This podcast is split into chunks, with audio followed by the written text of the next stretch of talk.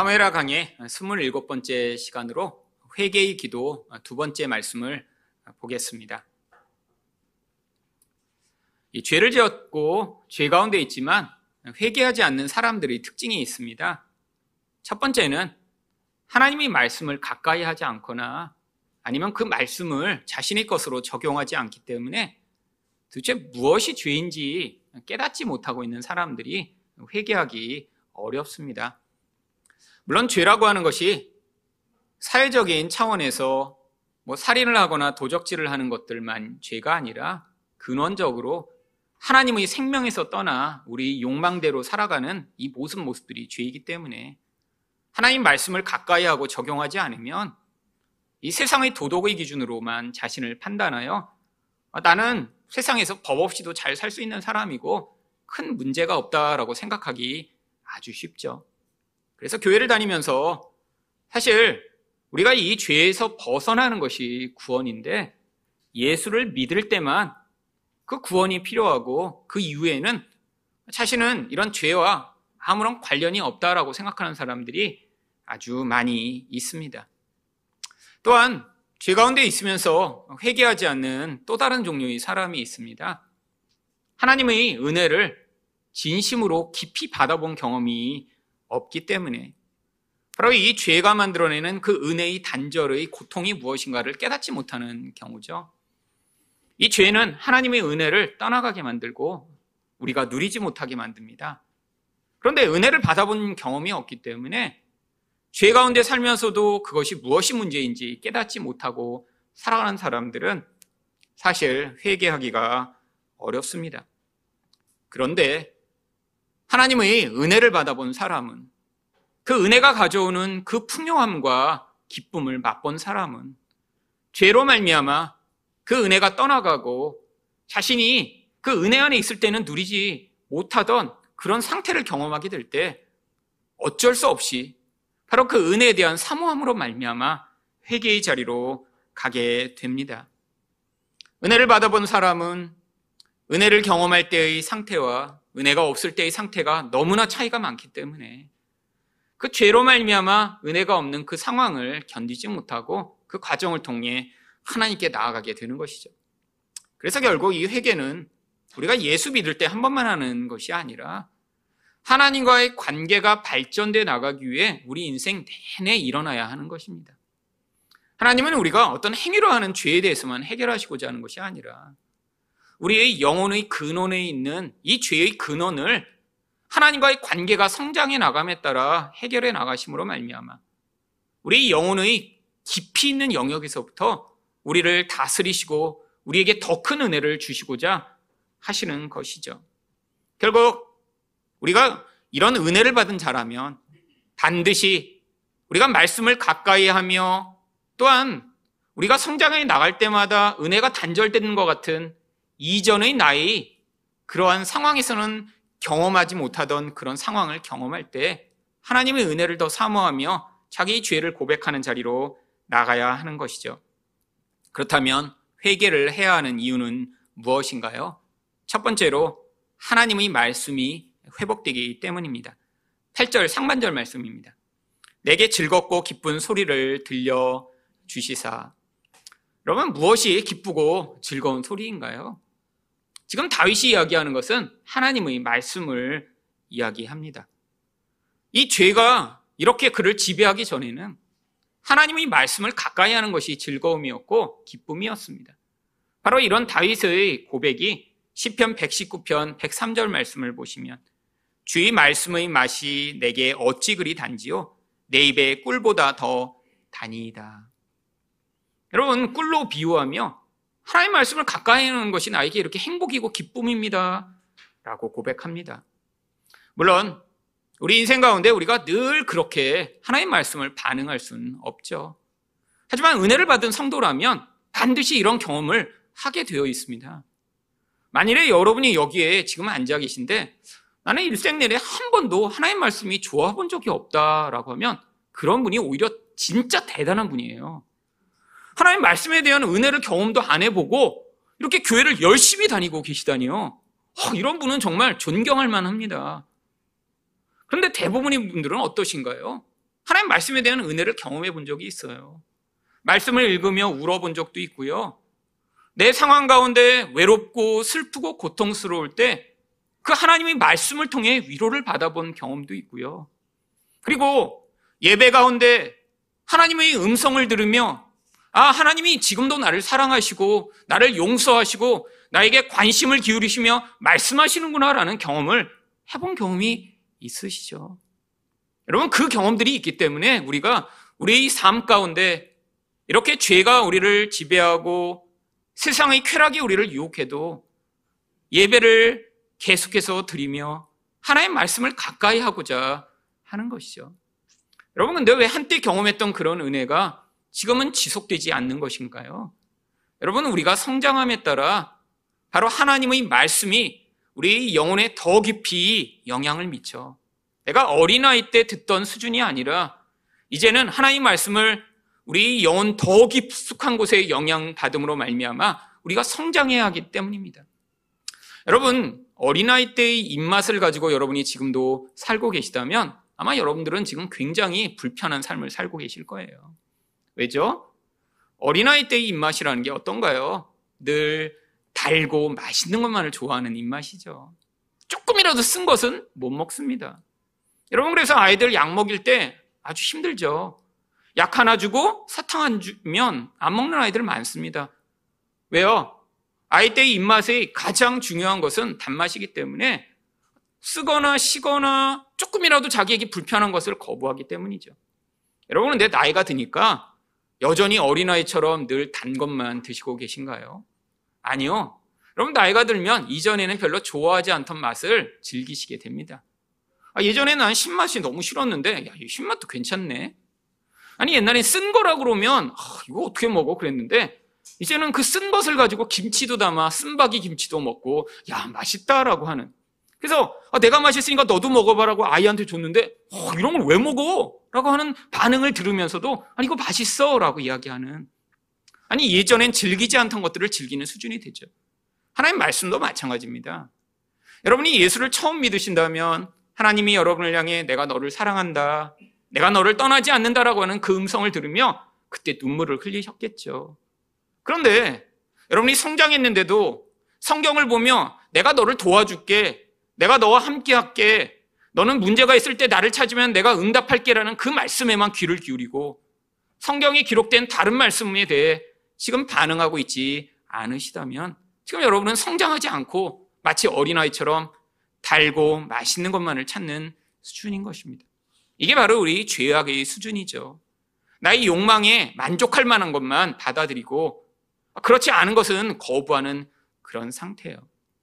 여러분, 그래서 여러분이 바르게 성장하지 않고 있다면 하나님이 여러분을 성장케 하시고자 어쩌면 여러분이 영혼의 근원에 있던 그 죄가 드러나 더 이상 이전에 듣던 말씀으로는 채워지지 않고 더 높은 수준, 아니, 여러분의 죄를 더 깊이 깨닫는 수준으로 하나님이 말씀을 여러분에게 말씀하시고자 하는 것입니다.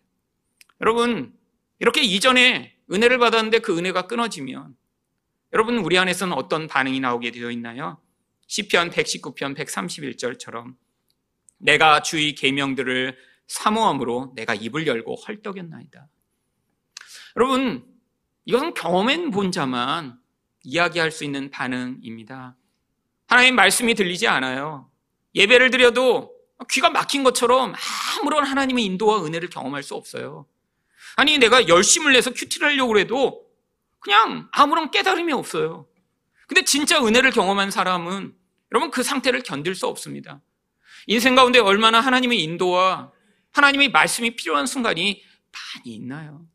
여러분 살면서 여러분이 결정하신 대로 모든 결정이 확신 가운데 되어지고 있나요? 그렇지 않은 경우가 얼마나 많은가요?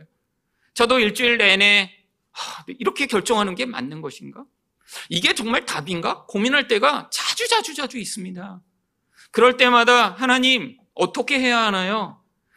하지만 지금은 내 욕망이 원하는 대로 아니 내 마음이 이야기하는 대로 내가 결정하지 아니하고 아, 그 음성이 하나님의 음성인가 아닌가를 분별하는 것을 조금 더 고민하며 하나님의 뜻을 구하는 일들이 이전보다 잦아졌죠. 예전에는 하나님의 음성을 찾기보다 내 마음이 이야기하는 대로 아, 그 충동에 따라 행동하다 얼마나 많은 실수와 잘못을 했는지 그런 과정들을 지나가며 아, 내가 정말 내 뜻과 내 생각대로 인생을 살다가는 망할 수밖에 없겠구나라는 것들을 경험하며 결국 그런 상황이 도래할 때마다 하나님의 말씀을 향한 이 헐떡거리는 반응들을 우리가 해 나가게 되는 것입니다. 여러분, 우리 안에서 죄가 우리를 지배하면 결국 우리 존재 자체가 다 무너지게 되어 있습니다. 지금 그게 다윗의 상황이었어요.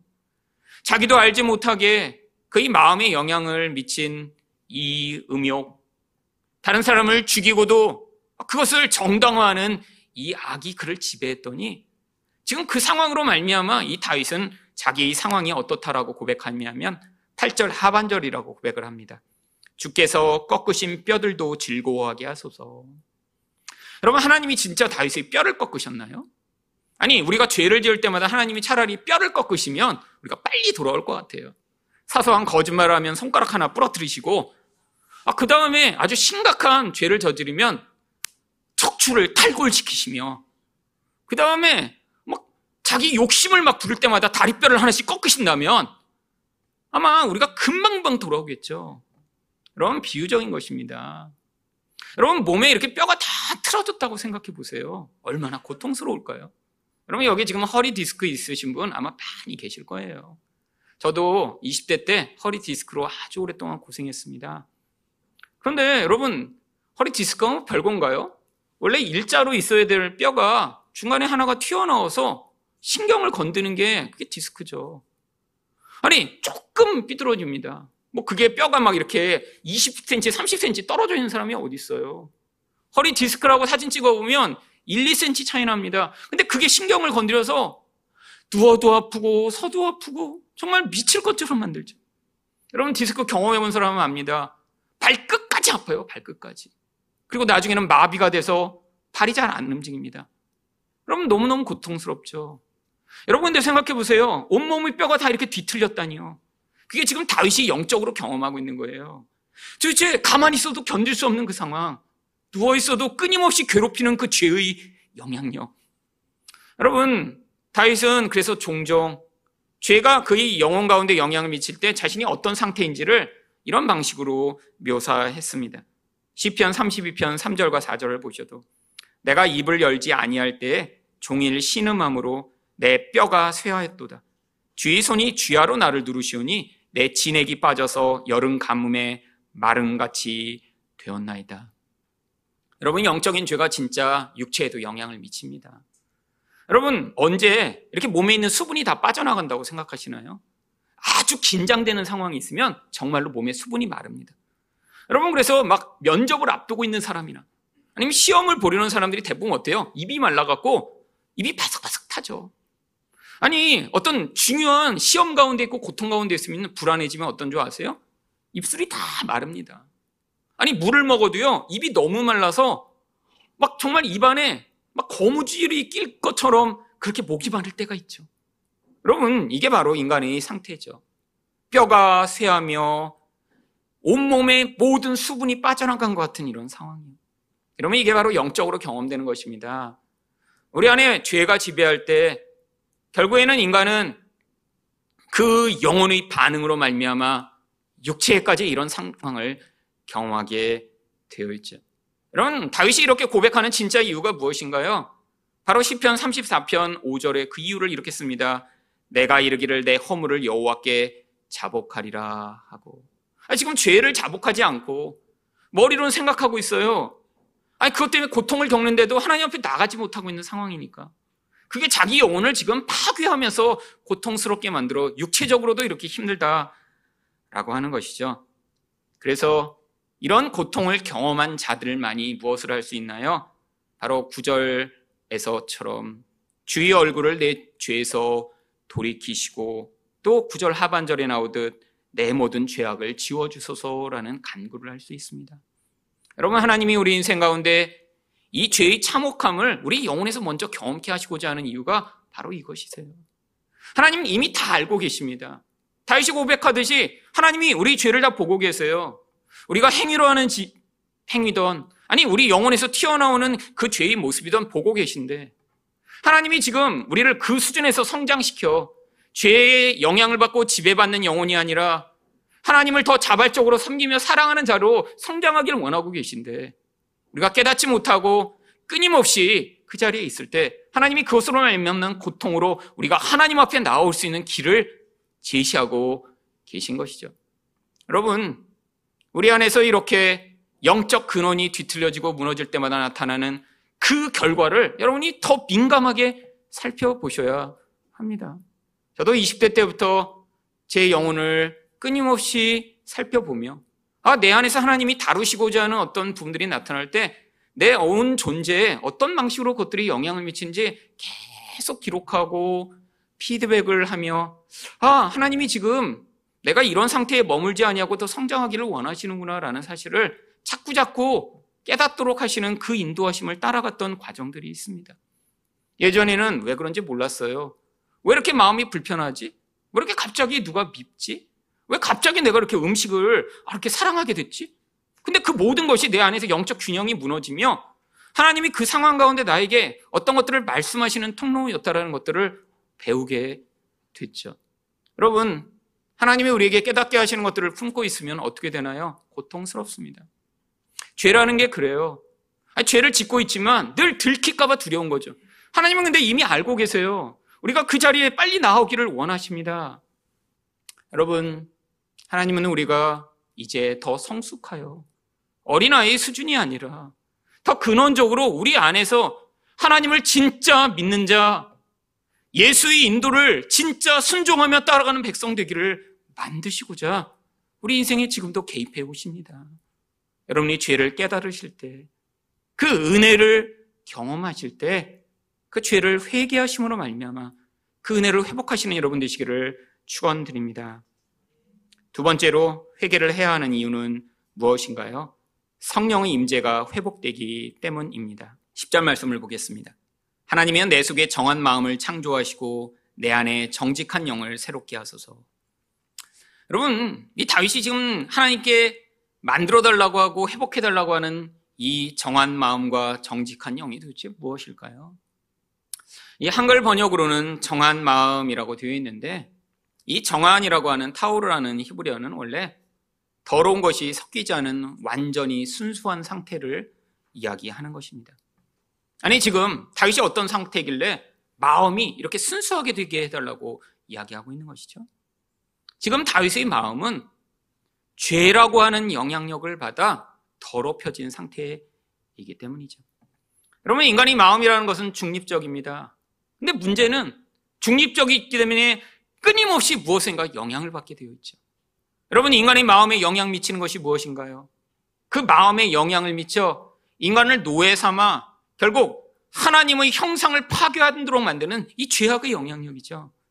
그래서 인간의 마음은 인간의 죄악의 영향을 받게 되는 순간 부정해지며 결국 죄악이 시키는 대로 인생이 살아가게 되어 있는 것입니다. 이게 바로 다윗이 했던 일 아닌가요? 아, 원래는 멋진 사람이었어요. 아니, 그런데 마음의 중심에서 죄가 영향을 미쳤더니 늘 그렇게 멋지게 반응했던 다윗이 어느 순간에 악마와 같은 모습으로 변해 버렸죠. 마음이 시키는 대로 죄를 지으며 남을 파괴하며 죽이는 자리에 서게 된 것입니다. 여러분, 그럼 우리의 마음이 어떻게 순결해질 수 있나요? 이 죄악의 영향력이 아닌 다른 순수한 것에 영향을 받아야 하는데, 바로 성경은 그래서 이 순수한 것을 하나님의 말씀이라고 이야기를 합니다. 시편 12편 6절입니다. 여호와의 말씀은 순결하며 흙 도가니에 일곱 번 단련한 은 같도다. 여러분 이 은이나 금과 같은 귀금속을 만들기 위해서는 엄청나게 많은 양의 흙을 녹여야 합니다. 금 1g을 만들고자 흙을 수백 킬로를 녹여야 겨우 금 1g이 나와요. 여러분, 나머지는 다 무엇이라는 거죠? 불순물이라는 거예요. 그러니까 한 번이 아니라 수천 도의 끓는 그런 가마에 놓고 수차례에 걸쳐서 불순물을 태워버립니다. 그래야 순결하게 되죠. 하나님 말씀이 마치 그와 같다는 거예요. 왜요? 하나님 말씀은 하나님이 직접 그 온전한 말씀을 우리에게 주심으로 말미암아 우리 마음이 그 말씀의 다스림을 받고 영향을 받으면 이 죄악의 영향력으로부터 우리를 떠나게 만들어 그 말씀의 다스림을 받아 하나님이 원하시는 삶을 살게 되는 것. 이게 바로 순수한 말씀의 영향력이죠. 그래서 이 순결한 말씀의 영향을 받는 자만 마음이 순결 해질 수 있습니다. 말씀의 영향을 받지 않으면 인간은 결국 자기 중심성과 죄악으로 말미암아 자기 욕구가 이끄는 대로 하나님의 말씀조차 왜곡하며 자기 뜻대로 살아가게 되어 있죠. 지금 다윗이 자기 상태를 고백하며 하나님, 지금 내 마음을 내가 다스릴 수 없습니다.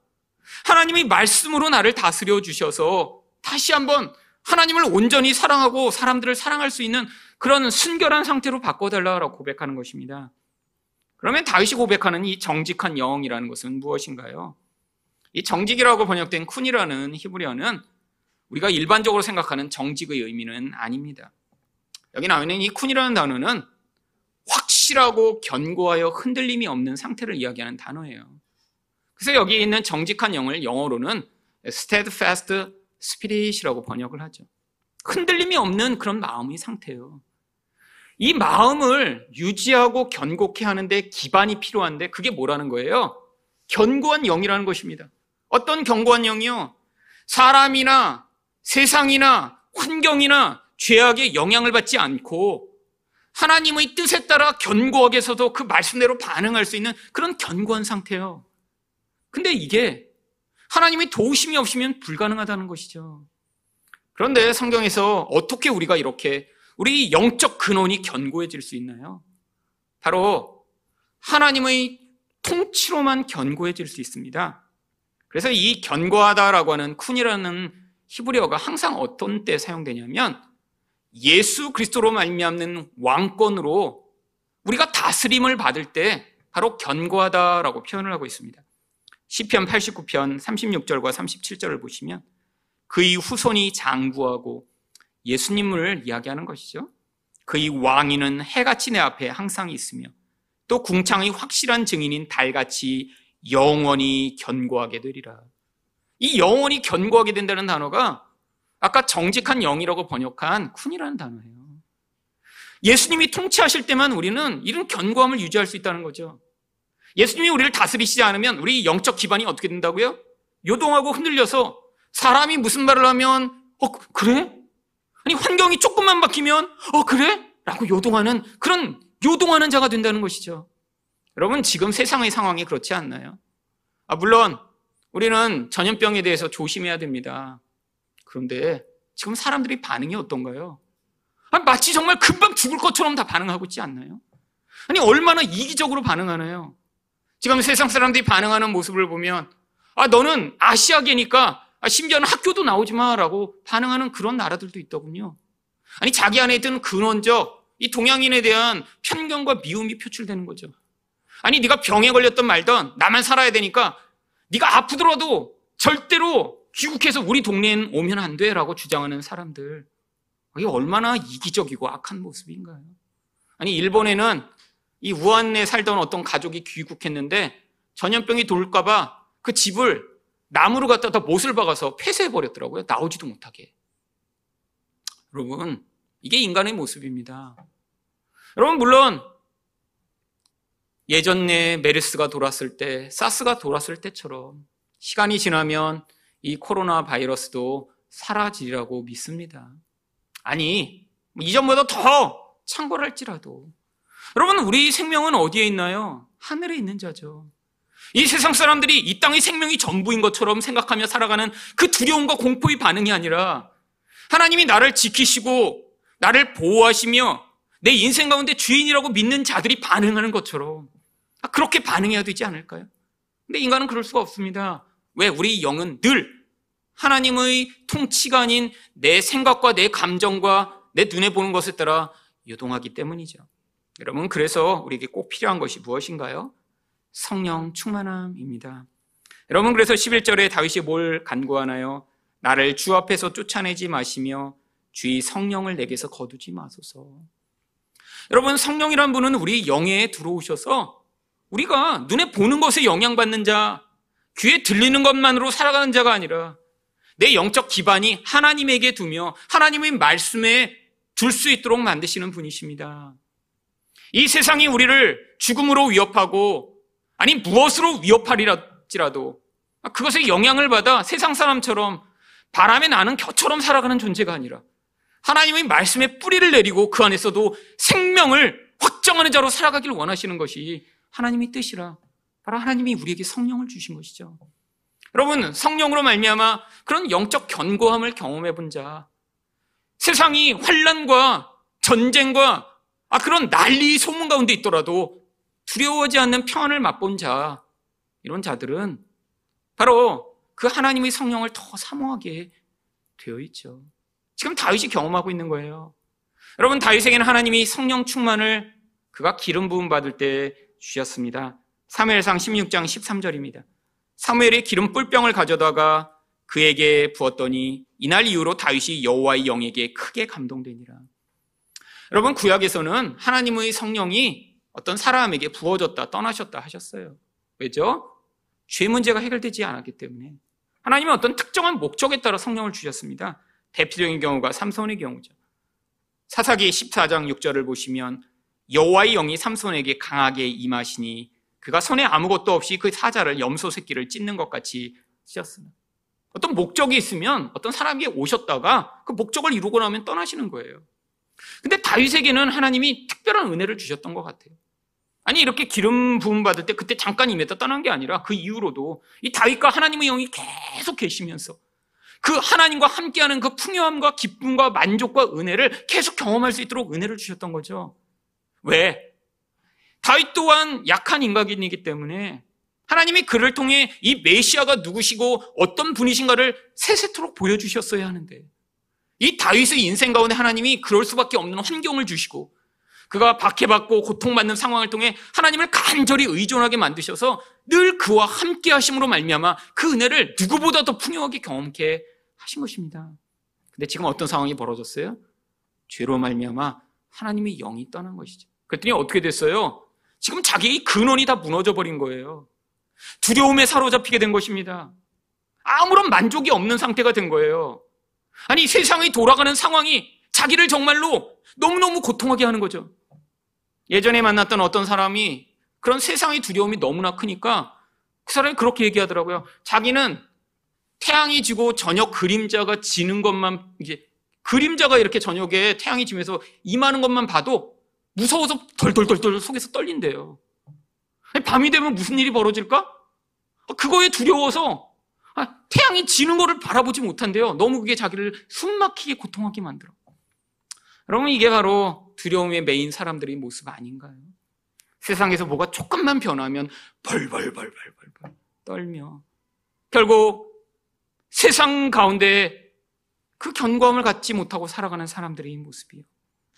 여러분 그런데 이 신약 시대에는 우리에게 하나님이 특별한 은혜를 주셨습니다. 어떤 은혜요? 이 죄 문제를 해결하신 거예요.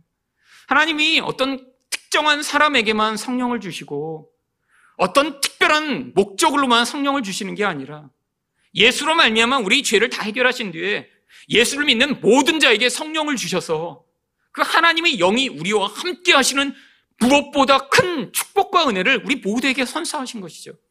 그 이야기가 사도행전 2장 38절에 이렇게 나옵니다. 베드로가 이르되 너희가 회개하여 각각 예수 그리스도의 이름으로 세례를 받고 죄 사함을 받으라. 그리하면 성령의 선물을 받으리니. 여러분, 이제 하나님의 성령이 우리와 함께 계십니다.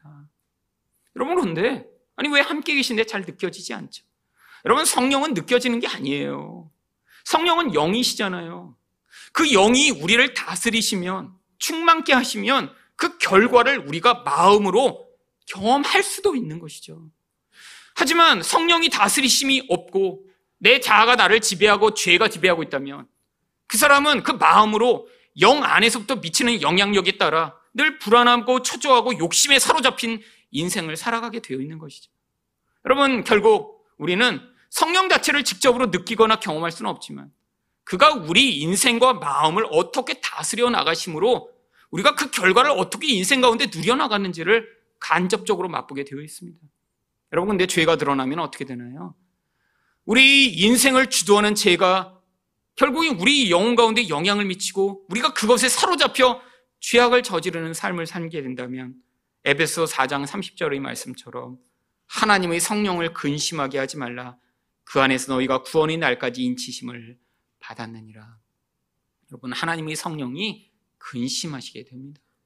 여러분, 우리와 함께 있는 분이 우리와 함께 기뻐하며 우리에게 만족을 주시며 세상에서는 경험할 수 없는 그 은혜로 우리와 함께 하셔야 되는데. 여러분, 우리랑 우리 영으로 함께 계시는 성령이 근심하신다고 생각해 보세요. 우리 죄 때문에 아파하시고 힘들어 하세요. 여러분, 우리가 결국 그 결과를 누리게 되어 있는 것 아닌가요? 여러분, 우리가 죄를 짓는다고 성령이 떠나시지 않습니다. 하지만 그 성령의 은혜로 나타나는 그 하나님 나라를 확장하는 삶이 아니라 끊임없이 죄의 선택을 하며 죄가 이끄는 대로 행동하며 그리고 그것이 가져오는 그 결과에 대한 두려움에 매어 살아가는 그런 모습. 그게 바로 죄 가운데 있지만 회개하지 못하는 자들의 모습이죠. 여러분 왜 죄를 회개해야 되나요? 우리 안에서 이 하나님의 성령으로 말미암아 우리 영이 견고하게 통치를 받아 이 마음이 하나님의 뜻에 따라 순수하게 반응할 수 있는 마음을 가질 수 있는 유일한 길이기 때문입니다. 마지막으로 회개를 해야 하는 이유는 무엇인가요?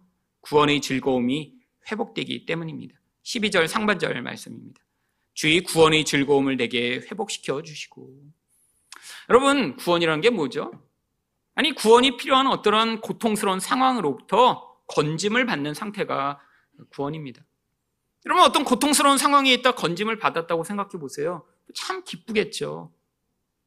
여러분, 하나님이 이 구원이 필요한 우리 상태를 뭐라고 원래 말씀하시냐면, 누가복음 4장 18절에 주의 성령이 내게 임하셨으니 이는 가난한 자에게 복음을 전하게 하시려고 내게 기름을 부으시고 나를 보내서 포로된 자에게 자유를 눈먼 자에게 다시 보게 함을 전파하며 눌린 자를 자유롭게 하고 여러분 우리가 여기 나인 대로 가난하고 포로되고 눈멀고 눌린 자라고 이야기를 합니다.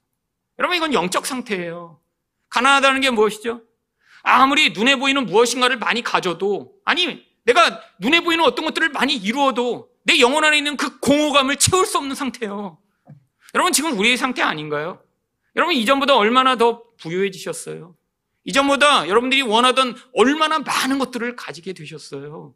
그런데도 여전히 공허한 채로 있는 우리의 상태예요. 하나님 백성들은 이 과정 가운데 깨닫습니다. 아, 내가 세상에서 얻는 그게 나를 만족하고 행복하게 하는 게 아니구나. 여러분 우리를 또 뭐라고 하죠? 포로된 자라고 이야기하잖아요. 죄에 매여 하지 말아야 될 일을 하고 있는 이 인생들의 모습이에요. 여러분, 분노하여 가족을 폭행하며 분노하여 하지 말아야 될 일들을 하는 사람이 아, 나는 화내는 게 당연해. 라고 이야기를 하나요? 나중에 무척 후회합니다.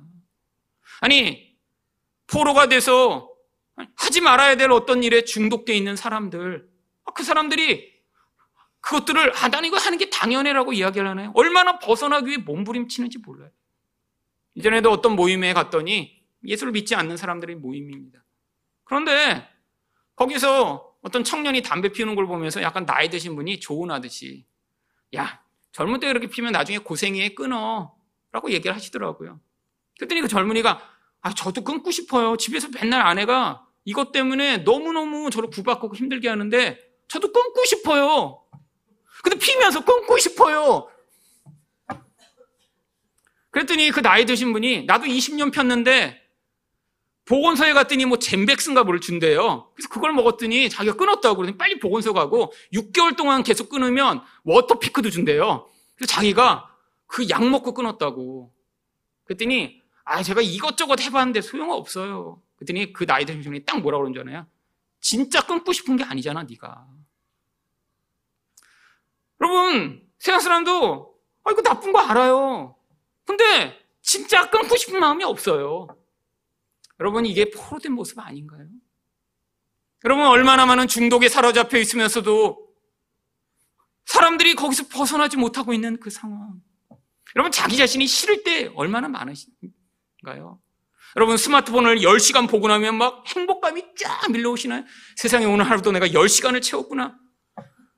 여러분 휴일에 스마트폰 10시간 보고 나면 그냥 목매고 싶은 사람들 되게 많습니다. 스스로도 이 쓰레기 같은 그리고 다시 하죠. 여러분 이게 인간의 본질 아닌가요? 여러분 게임 중독에 걸린 사람들이 대부분 그렇습니다. 여러분 게임 10시간 하고 나면 이야 난 세상을 다 이겼어 이런 행복감이 사라져피는 게 아니라 죽고 싶을 정도로 좌절감을 경험한대요. 근데 그래도 다시 하는 거죠. 이게 포로 아닌가요? 여러분 그뿐 아닙니다. 사람들은 영적인 것을 받아들이기를 거부하는 눈먼 자의 삶을 살아가고 있죠. 하나님이 말씀하시는 말씀이 아니라 내 눈에 조, 보기에 좋아 보이는 대로 선택하며 살아가는 인생. 하나님 나라의 영광은 맛보지 못하고 다른 사람들이 유튜브에 계속해서 올리는 차자랑, 시계자랑, 백자랑, 집자랑, 여행자랑 보며 매일 나도 저렇게 살고 싶다라고 유혹받는 우리들의 눈먼 모습이요. 여러분, 영적으로 눌려 끊임없이 두려워하고 불안해하며 살아가는 것이 우리들 아닌가요? 왜 하나님이 빨리 그 자리로부터 우리를 구원하시지 않죠? 여러분, 우리가 추구하는 그 모든 것들의 근원 안에 뭐가 있나요? 우리가 정말로 그걸 좋아해서 끊어버리지 않는 거예요. 여러분이 생각으로 좋아하는 것보다 우리 영이 진짜 좋아합니다. 내 마음대로 살기를 원하고 내 욕망이 충족되기를 원하며 하나님 대신에 다른 것으로 내가 행복하기를 추구하는 이 근원적 모습. 근데 아무리 우리가 그 자리에 머물러 그것으로 기쁨을 추구하려고 하더라도 그게 우리를 진짜 행복하게 할 수 없다라는 사실을 깨달아 하나님 내가 정말 이런 가난하고 포로되고 눈 멀고 눌림자입니다라고 고백하는 자들에게 하나님이 그 구원의 기회를 주시는 거예요. 그래서 그런 자리로부터 구원받아야 하나님이 우리를 구원하신 게 너무 감사하고 기뻐 하나님께 반응할 수 있는 것이죠. 여러분, 신약성경에는 이렇게 구원받던 사람들의 이야기가 많이 나옵니다. 그 대표적인 한 여인이 바로 막달라 마리아죠. 성경에서 막달라 마리아를 뭐라고 이야기하나요? 누가복음 8장 2절을 보시면 일곱 귀신이 나간 자 막달라인이라는 마리아.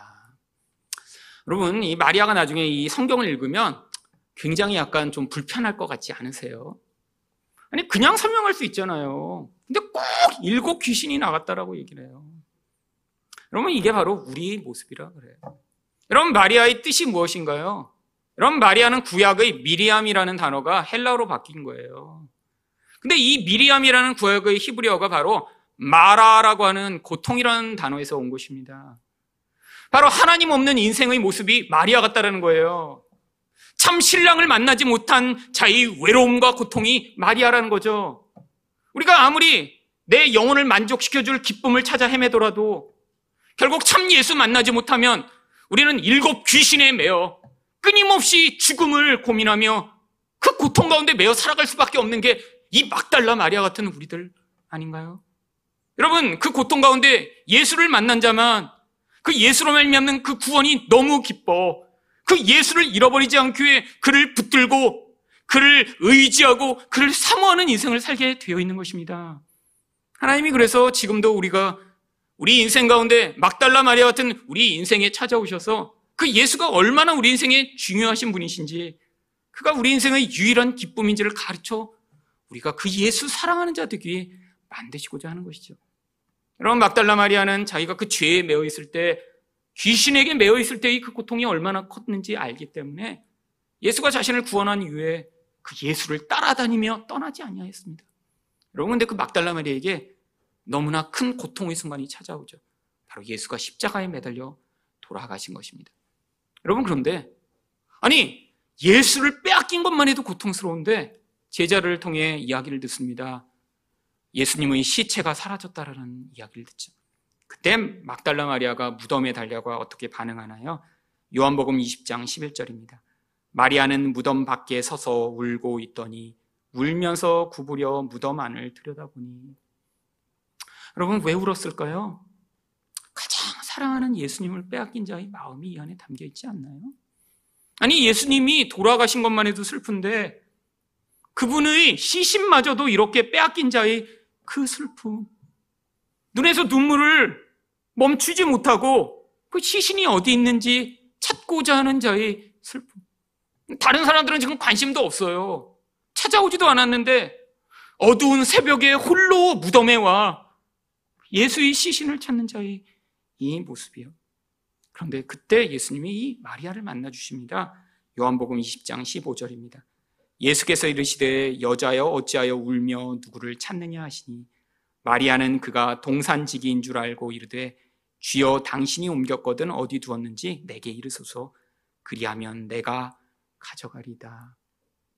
여러분 예수님은 지금 부활하신 분으로 나타나셨기 때문에 깨닫지 못하고 알아채지 못하고 있는 상태입니다. 마리아는 그가 동산지기인 줄 알고 예수님이 시체를 찾을 수 있도록 도와달라고 이야기를 하죠. 여러분, 이야기가 사실 구약에 있는 이야기가 똑같이 반복되고 있는 것입니다.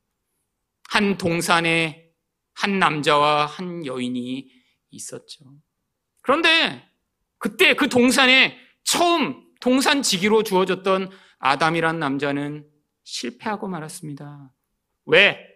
사실은 그 실패를 이제 참 신랑이신 예수를 보내 우리 마리아 같은 모든 인류를 구원할 자로 하나님이 예수님을 보내시고자 했기 때문에 하나님이 그 아담의 실패, 동산을 지키지 못한 실패를 허용하신 것이죠. 이제는 예수님이 오셔서 이 마리아를 만나 바로 그 우리의 고통과 슬픔으로부터 우리를 구원할 기회를 주고 계신 것이죠. 그때 예수님이 마리아를 부르십니다. 요한복음 20장 16절입니다. 예수께서 마리아야 하시거늘 마리아가 돌이켜 히브리 말로 라오니 하니.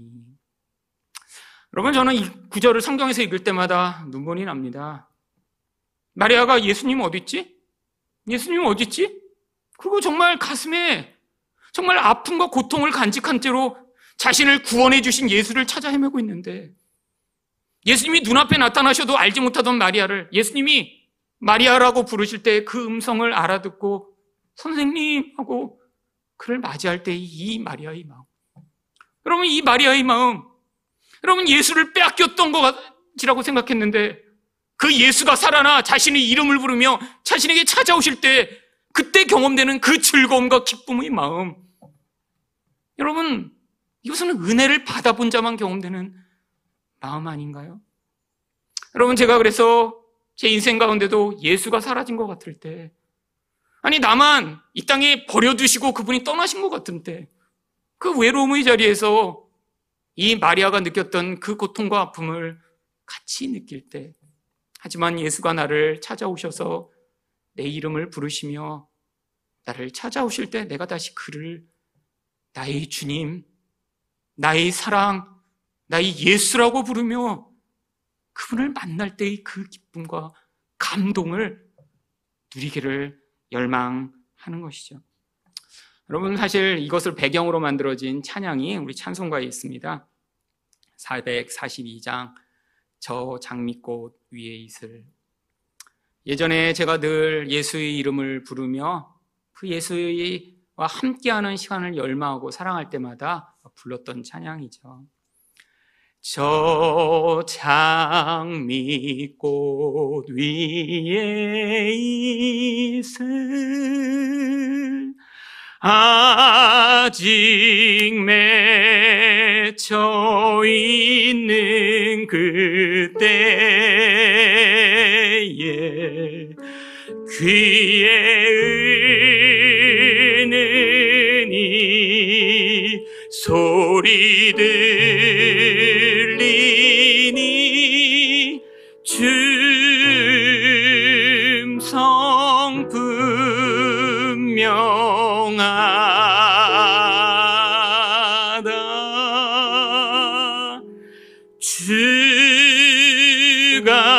나와 동행을 하면서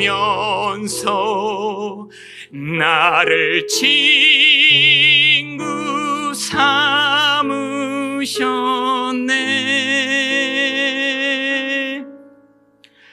우리 서로 받은 그 기 알 사람이 없도다.